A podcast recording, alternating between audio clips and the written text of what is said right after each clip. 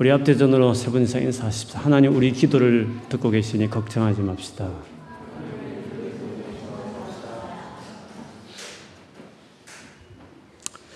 청년의 시절에는 아, 결혼에 대해서 늘 참 기도하고 또 많은 관심이 있을 거라 생각합니다. 정말 준비된 배우자를 만나는 것은 그야말로 큰 축복 중의 하나가 아닐 수 없습니다. 근데 막상 이렇게 배우자를 만나도 그리고 정말 결혼을 이제 심각하게 생각을 해도 그때도 여러 가지 참 어려움이 있습니다. 왜냐하면 젊은 나이이기 때문에 어, 결혼을 하면 현실이 딱 부딪히다 보니까 여러 가지 준비되어 있지 않는 여러 가지 일들 때문에 걱정한 일들이 생기게 마련입니다. 연애 시절부터 티격티격 싸우고 또 자기 못난 모습을 알다 보니까 과연 이 사람하고 살면서 잘 살 수 있을까? 안 싸우고 그리고 진짜 끝까지 어, 한 마음이 잘살 수 있을까라는 자기 연약한 인격의 부족함 때문에도 또 걱정이 되는 것도 있겠죠. 또 아무리 직장을 몇 년 졸업 후에 다닌다 하더라도 젊은 나이에 돈을 모으면 얼마나 많이 모으겠습니까? 그래서 현실적으로 과연 제대로 된 집을 어, 마련해서 또 이렇게 잘 살 수 있을까?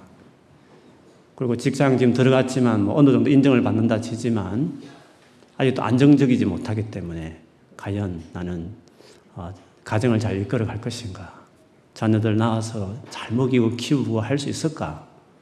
이런 생각들을 계속 하다 보면 꼬리에 꼬리를 물다 보면 우리가 결혼을 앞두고 있어도 사람이 있다 해도 여전히 우리 안에 부족하다는 생각을 하게 되는 것입니다. 어, 오늘 말씀은 이스라엘 백성과 하나님 사이에 이제 결혼을 앞두고 있는 시점과 같습니다. 애굽에서 마치 신부 같은 이스라엘 백성들을 신랑 대신 하나님께서 엄청난 기적으로 사랑으로 어, 희생으로 그 신부 같은 이스라엘 백성을 끄집어내어서 홍해를 건너고 그리고 드디어 2개월의 시간을 지나서 시내산 결혼식장 같은 시내산에 그 백성을 이제 모았습니다. 그리고 정식으로 이제 프로포즈를 하죠. 모세를 중미의 장이로 삼았어. 나는 너희 하나님이 되고 싶다. 아, 나는 너를 나의 백성으로 삼고 싶다. 어떻게 생각하냐? 그렇게 했더니 온 백성들이 그 이만한 신랑이 없다, 이만한 신이 없다는 것을 직접 목격하고 경험했기 때문에 어, 전적으로 오케이 승낙해서 그 드디어 이제 시내산에서 어, 결혼식 같은 의식을 체결하죠. 그걸 성경엔 언약이라는 표현을 씁니다. 근데 결혼도 언약이라는 표현을 씁니다. 이 언약이라는 것은 어, 생명을 건 평생의 자기 인생을 다 걸고 무슨 일이 있으라 상대를 위해서 내, 내 삶을 다 들여서 그 관계를 맺고 지켜가겠다고 하는 사랑과 생명의 어떤 관계를 맺는 그거를 성경적으로 언약이라 그렇게 합니다. 그래서 어떻게 보면 민족과 하나님 사이에 정식으로 언약을 이제 시내산에서 이제 맺게 됩니다. 그 언약 맺는 실제 결혼식이 24장, 우리 다음 장 24장에 있습니다.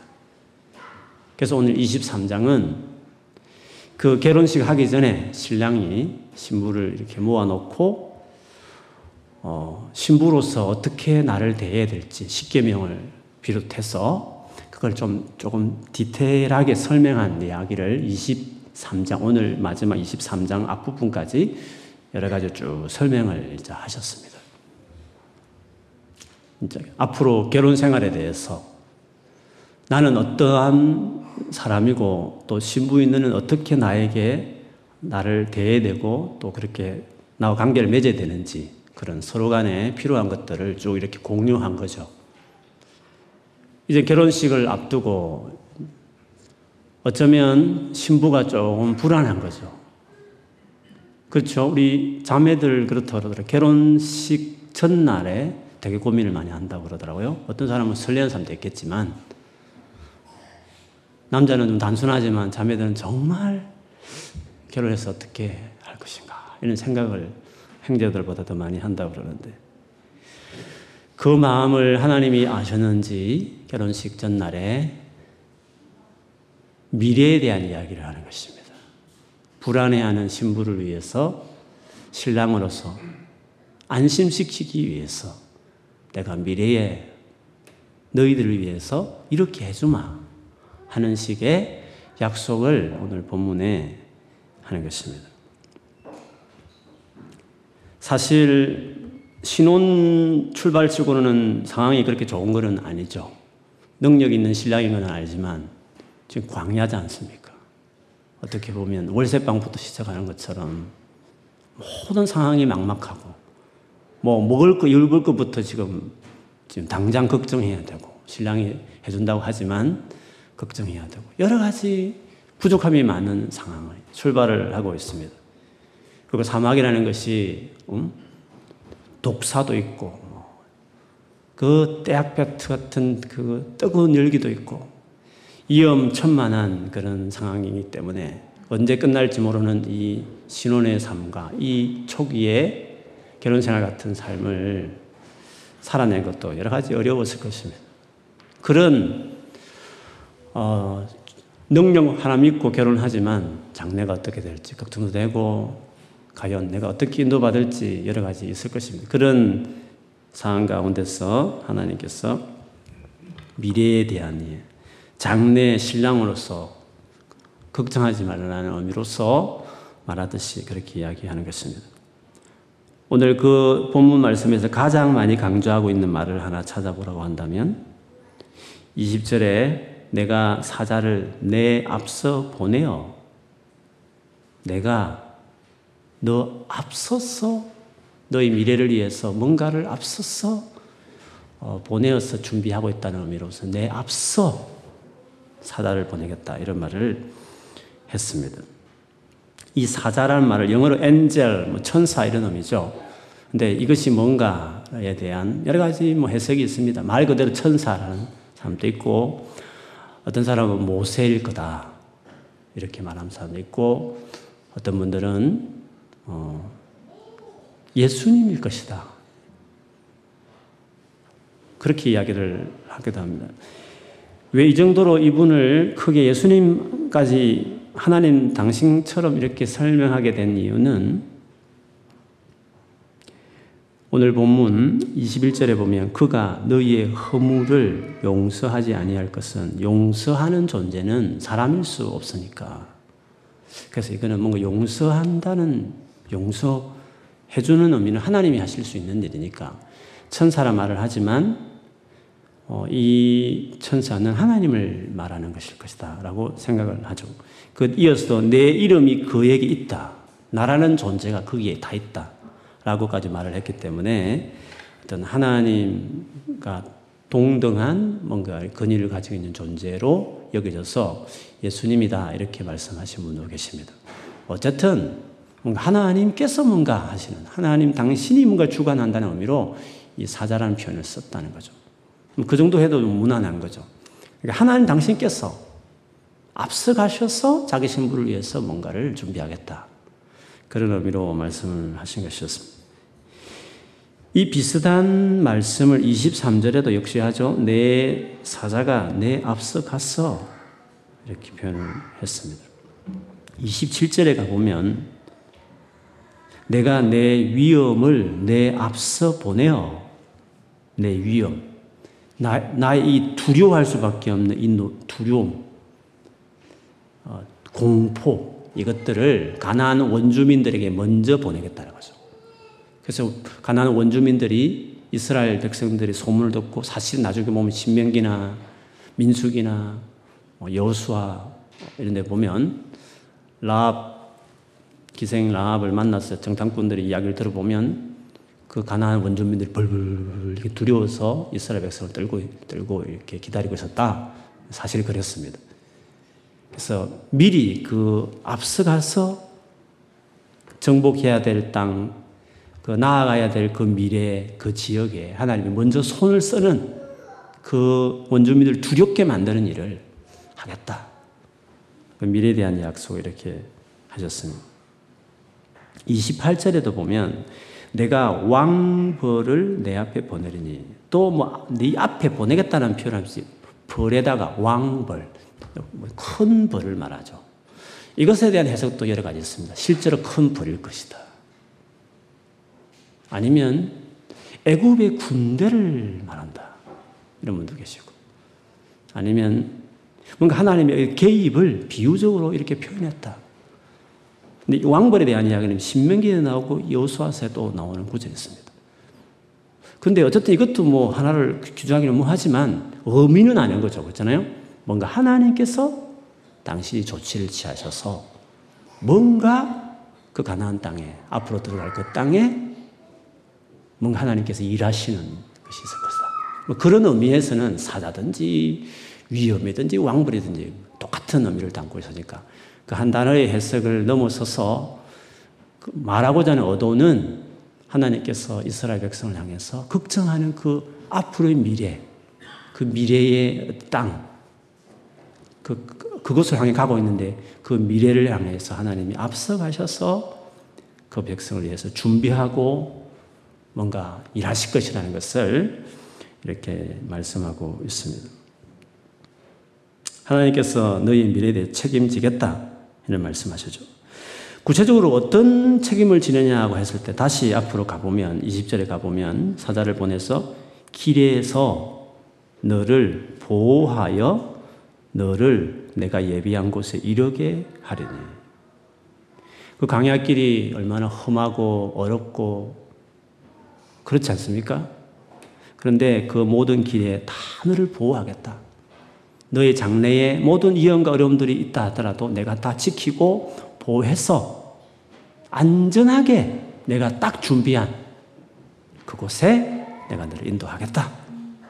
미래에 대해서 걱정하지 마라. 라고 이렇게 말씀하신 것이었습니다. 근데 이 같은 의미를 좀 디테일하게 설명한 것이 역시 두 번째 내 사자를 보내겠다는 23절에 거기서는 이렇게 말합니다. 아모리 사람과 헷 사람과 브리스 사람과 가나안 사람과 히위 사람과 여부스 사람에게로 인도하고 나는 그들을 끊으리니 여기서 목록 목록되어 있는 사람들은 그 가나안에 이미 살고 있는 원주민들의 목록을 쭉 언급하고 있습니다. 그들이 살고 있는 그 땅을 내가 알고 있다는 거죠. 그곳에 내가 들어가게 하고 그들을 끊어내겠다. 내가 정리하겠다. 너를 위해서 그 방해와 어려움들을 해결해서 내가 그 땅에 무사히 들어가도록 하겠다. 이런 의미로서 말씀을 하셨습니다. 결국 하나님께서 그곳에 이제 편안하게 안정되게 들어가겠다. 걱정 마. 안정된 삶을 살 때까지 내가 너를 먹이고 네 미래를 내가 미래를 책임져 주겠다. 이런 의미로 주님이 말씀하신 것이었습니다. 두 번째 약속은 또 25절에서 26절에 나오는데요. 내 하나님 여호와를 숨기라 그리하면 여호와가 너희의 양식과 물의 복을 내리고 너희 중에서 병을 제하리니 내 나라에 낙태하는 자가 없고 임신하지 못하는 자가 없을 것이라 내가 너의 날 수를 채우리라. 네가 살아날 살아갈 그 생명을 네가 살 살 때까지 네가 이 땅에 사는 그 모든 생명을 내가 끝까지 그 수를 다 채우고 네가 살 수 있도록 하겠다. 양식이든지 질병이든지 그리고 아이를 잉태하고 낳는 이는 계속 번식하는 것이라든지 그리고 끝까지 소명을 다하고 살 수 있도록 내가 너를 책임져 주겠다 라고 말씀을 하셨습니다. 그 땅에 가는 것까지도 인도하실 뿐만 아니라 거기 들어갔어도 잘 살 수 있도록 필요한 것들 채워주고 위험한 것들 제거하고 끝까지 잘 편안하게 마지막까지 잘 살 수 있도록 내가 너를 책임져 주겠다. 집 마련해서 거기서 어려움 없이 잘 살도록 신랑으로서 해주겠다. 지금은 광야에서 출발하지만 아무것도 없이 출발하는 같이 보이지만 끝까지 당신의 생명과 미래를 책임지겠다. 이런 식으로 하나님께서 신부인 이스라엘 백성 에게 하신 약속이죠. 오늘날 우리에게 동일한 말씀이죠. 비단 결혼뿐만 아니라 우리의 미래가 사실은 다 그렇습니다. 젊은 날에 다 그렇습니다. 갖춰진 거 없고, 어, 준비되어 있는 것 없고, 다 준비하고 다 온전해서 결혼하면 60대 해야죠. 그렇지 않습니까? 60대. 60대도 준비 안 된 분도 있을 거예요. 다 젊은 날에 뭔가를 할 때는 다 준비가, 젊은 시절에 다 준비가 안 돼 있는 겁니다. 아무리 뭔가 그 같은 동료에 좀 잘하는 것 같아도 뭔가 지금 미래는 다 그럴 것입니다.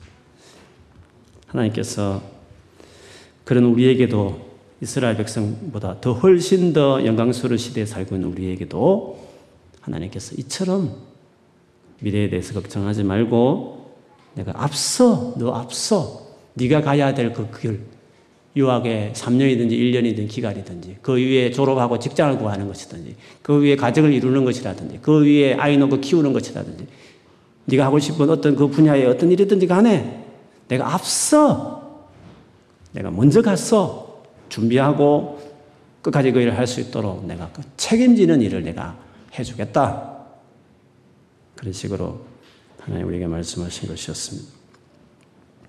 이렇게 신랑으로서 신부에게 미래에 대한 확신을 심어준 다음에 신부에게 간곡하게 부탁하는 한 가지가 오늘 본문에 있습니다. 이거를 우리 같이 좀 보고 싶은 것입니다.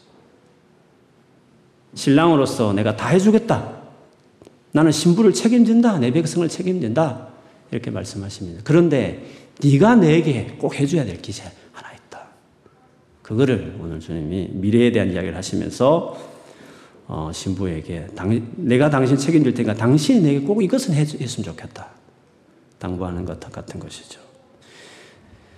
같은 말을 반복합니다만 먼저는 21절, 22절에 보면 너희는 삼가 그의 목소리를 청종하고 그를 노엽게 하지 말라. 22절에 내가 그의 목소리를 잘 청종하고 내 모든 말대로 행하면 어, 나의 내가 하는 말을 좀 경청해 줬으면 좋겠다. 그리고 그대로 따라줬으면 좋겠다. 어, 그렇게 이야기를 했습니다. 그런데 그것을 좀 구체적으로 더 표현하는 것은 24절, 25절 앞부분까지입니다. 너는 그들의 신을, 저 가나안에 살고 있는 그 여러 사람들의 신들을 경배하지 말며 섬기지 말며 그들의 행위를 본받지 말고 그것들을 다 깨뜨리며 그들의 주상을 부수고 내 하나님 여호와를 섬기라 라고 말을 했습니다. 이것의 요지가 뭡니까? 결국 이게 지금 뭘 말하는 것입니까?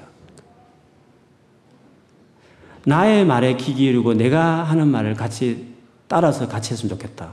그리고 나 말고 다른 남자 같은 다른 소위 신이라고 말하는 그런 인간이 생기는 다른 신들을 제하고 섬기지 말고 좀 없앴으면 좋겠다. 이 요지는 하나님이란 나라는 신랑인 나라는 관계에 네가 올인해줬으면 좋겠다. 나만을 사랑해 주으면 좋겠다. 외도하지 말고 한눈 팔지 말고 내가 너 인생을 책임지지만 너는 나에게 헌신해 줬으면 좋겠다. 나라는 관계에 올인했으면 좋겠고, 나와의 관계를 해치는 우상 같은 여러 가지 방해물들에 대해서 네가 그것을 계속 미래에 앞으로 들어가는 땅에서도 그런 일들이 계속 생기게 될 텐데, 그것을 주의하고, 그것만 네가 잘 처리해주고, 지금처럼 지속적으로 나와의 관계를 신경 쓰고 헌신해 주면 좋겠다는 거죠. 미래에는 언제나 그것이 어렵다는 거죠. 하나님은 그것을 가장 중요하게 말씀을 하셨습니다. 우리는 그렇게 생각해요. 우리는 먹을 것, 입을 것을 걱정해요. 그걸 내가 준비해야 된다고 생각해요. 그리고 내가 직장을 찾고 혹은 거기서 뭔가 안정된 지위를 확보하고 어떤 나름대로 세상에 필요한 것들을 얻고 그래 더 뭐 집을 사든지 아니면 뭐 자녀들을 위해서 뭔가 더 많은 것들을 내가 확보하는 이거를 내가 더 신경 써야 된다고 생각을 해요. 그것을 내가 정말 뭔가를 해야 될 텐데라는 그것이 내가 해야 될 중요한 일이라는 생각을 많이 하는 거죠. 근데 하나님은 생각은 달랐어요. 그거는 네가 최선을 다하면 될 일이고 진짜 네가 신경 쓸 것은 우상 같은 거를 네가 보고 혹시나 혹하거나 마음을 자꾸 빼앗기거나 즉 나와의 관계를 이렇게 집중력을 잃게 만드는 일들이 네가 미래에 계속 만난다는 것입니다. 강야 가면서도 만나지만 가나안 땅에 들어서 만나고 네가 살아 생전에 계속 나와의 관계가 언제나 이런 것이 아니라 학교 다닐 때는 학교 다닐 때도 하나님 관계가 어렵고 직장 다니면 직장 다닐 때 또 관계 어려운 뭔가 일이 생기는 것이고 또 결혼하고 아이를 키우면 또 그런 일이 땡 섞이는 것이고 계속 살다 보면 그게 언제나 어, 있다는 거죠. 그거를 신경 쓰라는 거죠. 그것에 있어서 내가 흔들리지 않고 그때그때마다 있으면 제거하고 커트시키면서 나에게 나와의 관계에 내가 올인하는 그게 네가 제일 중요한 신경을 써야 될 일이다. 그거를 좀 잘해줘야 좀 좋겠다. 나와의 관계를 네가 제일 어, 많이 신경을 쓰면 좋겠다. 그런 말씀을 하셨습니다. 우리가 하나님 관계, 그냥 교회 나오면 하나님 관계 맺는 거 아닌가요? 뭐 수협에 나올 정도면 뭐 관계 맺는 거 아닌가요? 이렇게 쉽게 생각할지 모르지만 관계를, 하나님과 관계를 맺고 지속적으로 하고 그걸 깊이 한다는 것은 가장 큰 전쟁입니다. 하나님께서 지금 먹을 거, 그렇게 전, 어, 걱정할 필요 없다. 원주민 그 싸우고 그거 그렇게 걱정할 필요 없다. 그건 내가 다 아는 거다. 진짜 큰 싸움은 나와의 관계를 맺을 것이냐, 안 맺을 것이냐. 계속 유지할 것이냐, 유지할 것이냐, 안 것이냐. 정말 더 깊이 맺을 것이냐, 안 맺을 것이냐. 거기에 큰 디베이트가, 배틀이 있다는 배틀이. 그게 가장 큰 영적 전쟁이라는 것이죠. 여러분, 영적 전쟁의 가장 어, 치열한 곳은요, 주님의 관계 맺는 영역이에요. 얼마나 치열하면 하루에 한 시간 하나님과 시간 보내는 것도 그걸 우리가 너무너무 잘 알아요. 너무너무 잘 알아요. 근데 그거를 지켜내는 것이 그게 쉽지 않다는 거죠. 주일마다 결심을 하잖아요. 이번 주는 이번 주는 좀 조는 사람이 있는 것 제가 좀 집중하려고. 이번 주는 내가 무슨 일을 쓰다도 아침을 깨워서 하겠다 하지만 그거를 지금 예수 믿은 횟수만큼 결심을 하고 살았다는 거죠. 그게 그게 안 돼요. 공부는 그래 열심히 하고 대학은 잘 들어가는데도 그 묵상하고 기도하는 거는 아직도 뭐 했다가 안 했다가 뭐 이런 식이잖아요. 그래서 가장 치열한 싸움은 오늘 주님 말씀이 맞아요.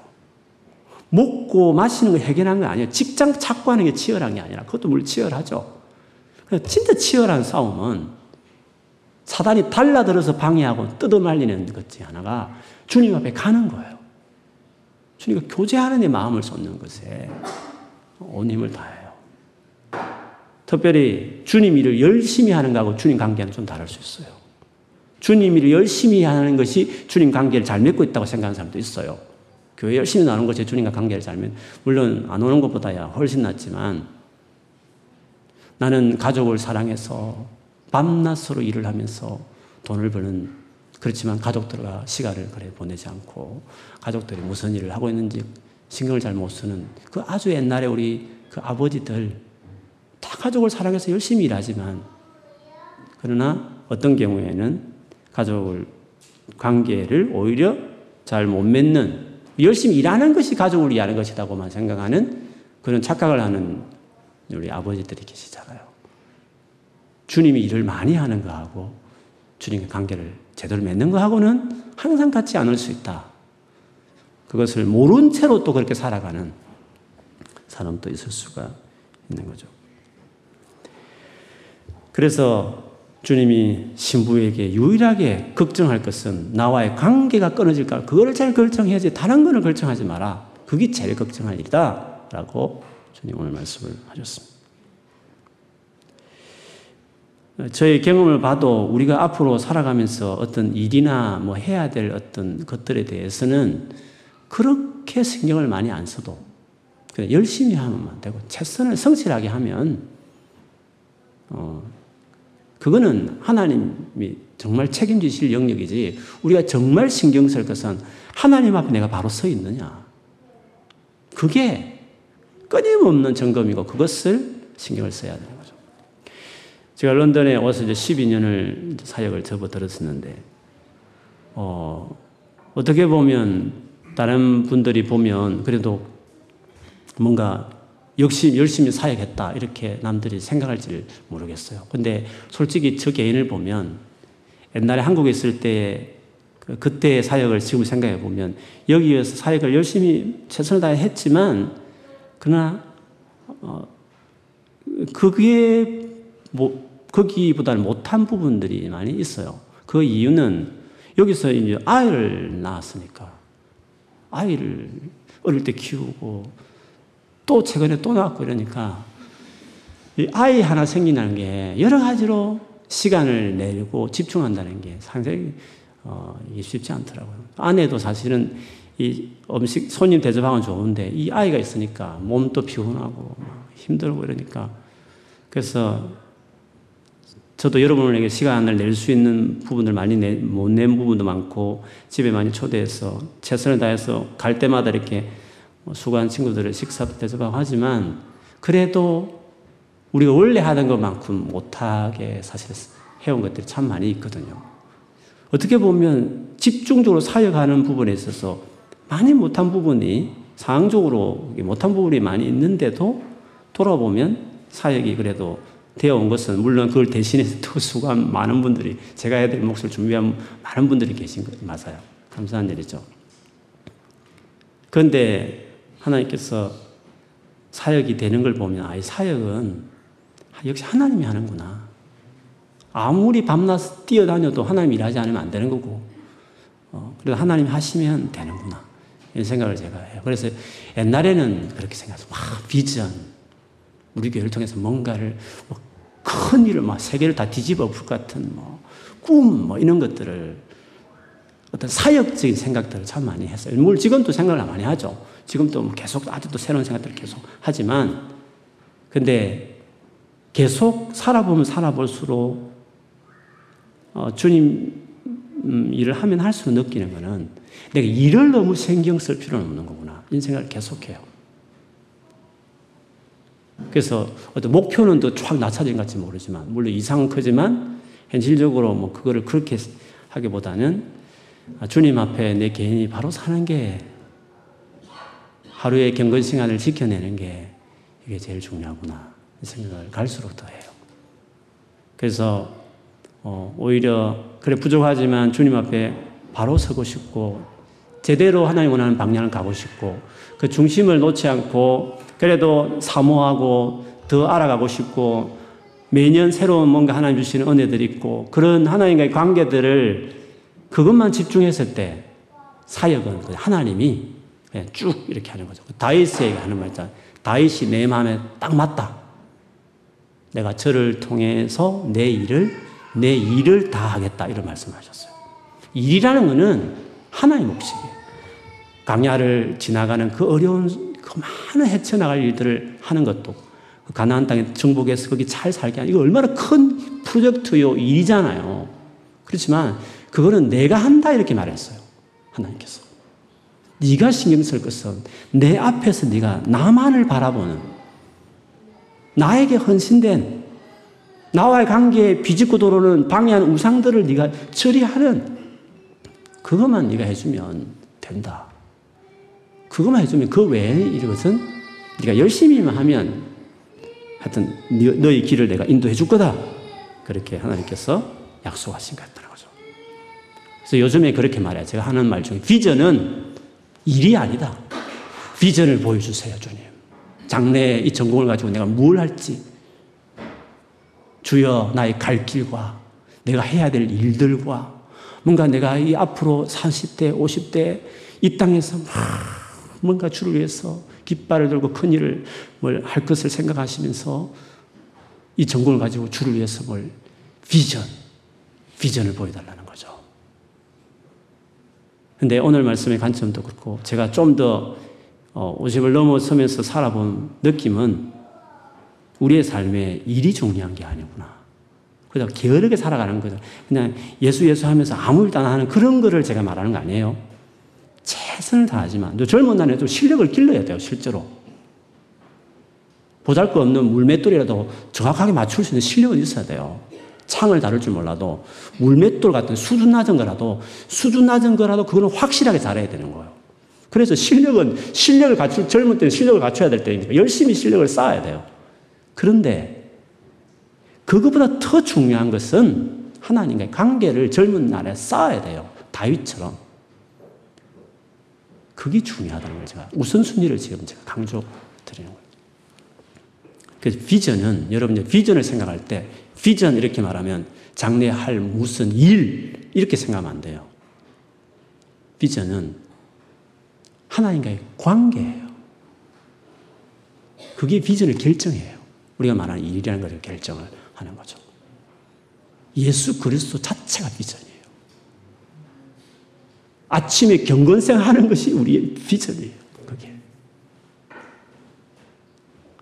주님을 찾고, 갈망하고, 사랑하고, 그분의 임재 안에 있고 싶고, 주님과 깊이 기도하고, 말씀 볼 때마다 하나님 마음이 내게 물밀 밀려오고, 이런 하나님과의 살아있는 교제, 주님 한 분님이 전부처럼 여겨지는 어떤 그런 주님을 향한 사랑들. 비전은 주님과의 관계 자체다. 첫째 계명 주님을 사랑하는 것이 우리의 제일 첫째 계명이 비전 아니고 그 최고 중요한 일이니까 주님을 사랑하는 게 우리의 비전인 거죠. 그러면 하나님이 이런 그 사랑하는 사람을 통해서 이런 내가 생각할 수 없는, 내가 지금 비전, 계획 세운 거 비교 안 될 만큼 내 인생을 어떻게 내 장래를 하나님 인도해 가실지 몰라요. 그분의 실력으로, 그분 지혜로, 그분의 인맥으로, 그분의 능력으로. 그래서 우리가 진짜 신경 쓸 것이 뭔지, 아, 그거를 반드시 명심해야 된다는 것을 오늘 본문 통해서 보게 합니다. 하나님 관계에 헌신하라 이거를 성경적인 용어로 말하면 거룩해져라 이런 뜻이에요. 거룩이란 말을 뭐 몇 번 제가 설명하지만 거룩은 윤리적인 단어 아닙니다. 거룩하라 이 말을 죄짓지 말아야 된다. 엄난하게 살지 말아야 된다. 혹은 뭐 도둑질하지 말고 정직하게 바르게 살아. 이거를 보통 거룩이란 말을 쓸 때 그런 말을 써요. 근데 거룩이란 말은 그런 게 있죠. 윤리성이 있죠. 근데 거룩에 따라오는 당연한 부순물이에요. 윤리적, 윤리적인 거는. 근데 거룩이라는 원래의 의미는 거룩이라는 것은 원래 하나님께 드려지는 용어예요. 구별되어 있다는 뜻이잖아요.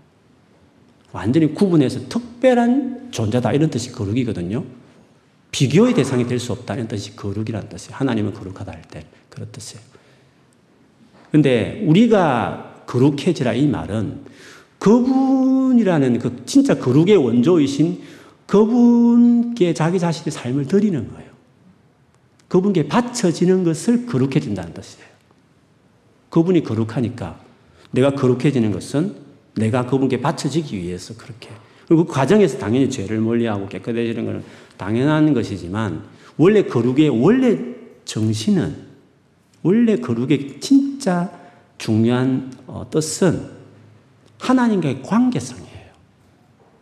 그분께 완전히 자기를 던지는 거예요. 그분이란 대상과 관계, 자기 삶을 완전히 헌신하는 것을 그걸 거룩이라는 말로 표현을 해요. 그래서 거룩이라는 단어 안에 포함되어 있는 단어는 사랑이에요. 사랑. 우리가 신부가 신랑을 정말 사랑해요. 그러면 어떻게 하겠습니까?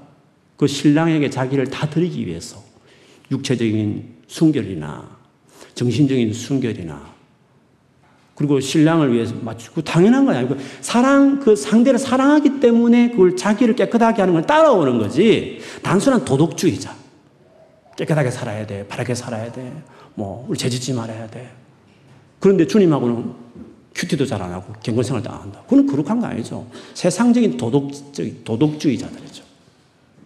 거룩은 관계적 용어예요. 하나님을 정말 사랑하는 거예요. 신부, 거룩한 신부. 그래, 거룩한 신부란 말을 쓰는 거예요.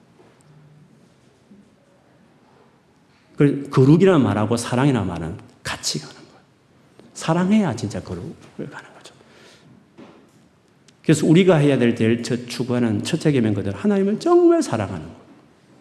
그분께 내 삶을 더 드리려고 하는 완전히 드리는 사람으로 자기를 세우고 하나님과 관계를 맺고 그러기 위해서 죄도 안 짓고 뭐 여러 가지 삶을 정리해 나가겠죠. 그렇게 하나님 앞에 내 자신을 다 드리는 것이죠. 그렇게 되어야 거룩한 사람이 되어야 그 다음에 그, 그런 깨끗한 사람이 되어야 하나님이 주인 쓰시기 합당한 사람이 되는 것입니다. 세 번째 마지막으로 나누고 싶은 것은 이런 가나안 땅의 삶을 이야기하면서 거기 있는 어, 그 타락한 심판받아야 될 이 족속들과 싸움을 하는 과정에서 하나님이 이런 좀 예상과 다른 말씀을 하세요. 29절 30절에 보면 그러나 그 땅이 황폐하게 되므로 들짐승이 번성하여 너희를 해할까 하여 1년 안에는 그들을 내 앞에 쫓아내지 아니하고 내가 번성하여 그 땅을 기업으로 얻을 때까지 내가 그들을 내 앞에서 조금씩 쫓아내리라. 조금씩 쫓아내려. 히브리어 보면 조금씩 조금씩이 아마 두 번 반복돼요. 그래서 이거는 큰 변화 없는 듯이 보여지듯이 아주 느린 걸음처럼 보이지만 조금씩 조금씩 이렇게 쫓아내게 되겠다. 이런 말씀을 하셨어요.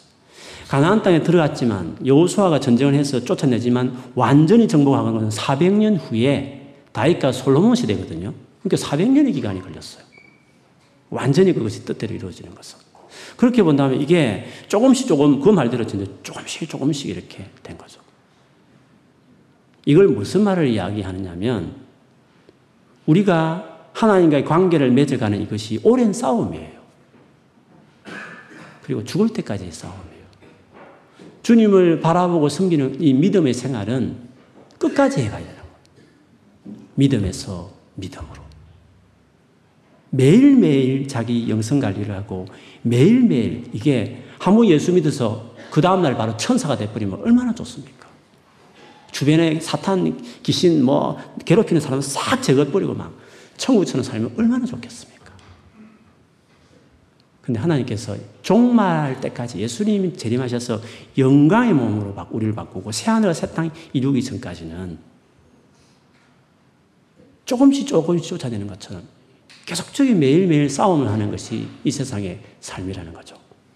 그런 점에서 믿음으로 살아가는 삶, 하나님을 바라보고 관계에 헌신하는 삶은 오늘 잘했다고 내일 잘하는 보장이 있는 게 아니라 주님 오실 그날까지 내 삶을 계속 주 앞에 세우는 그래서 바, 울은 자기를 날마다 쳐서 복종시키면서 자기 삶을 살았어요.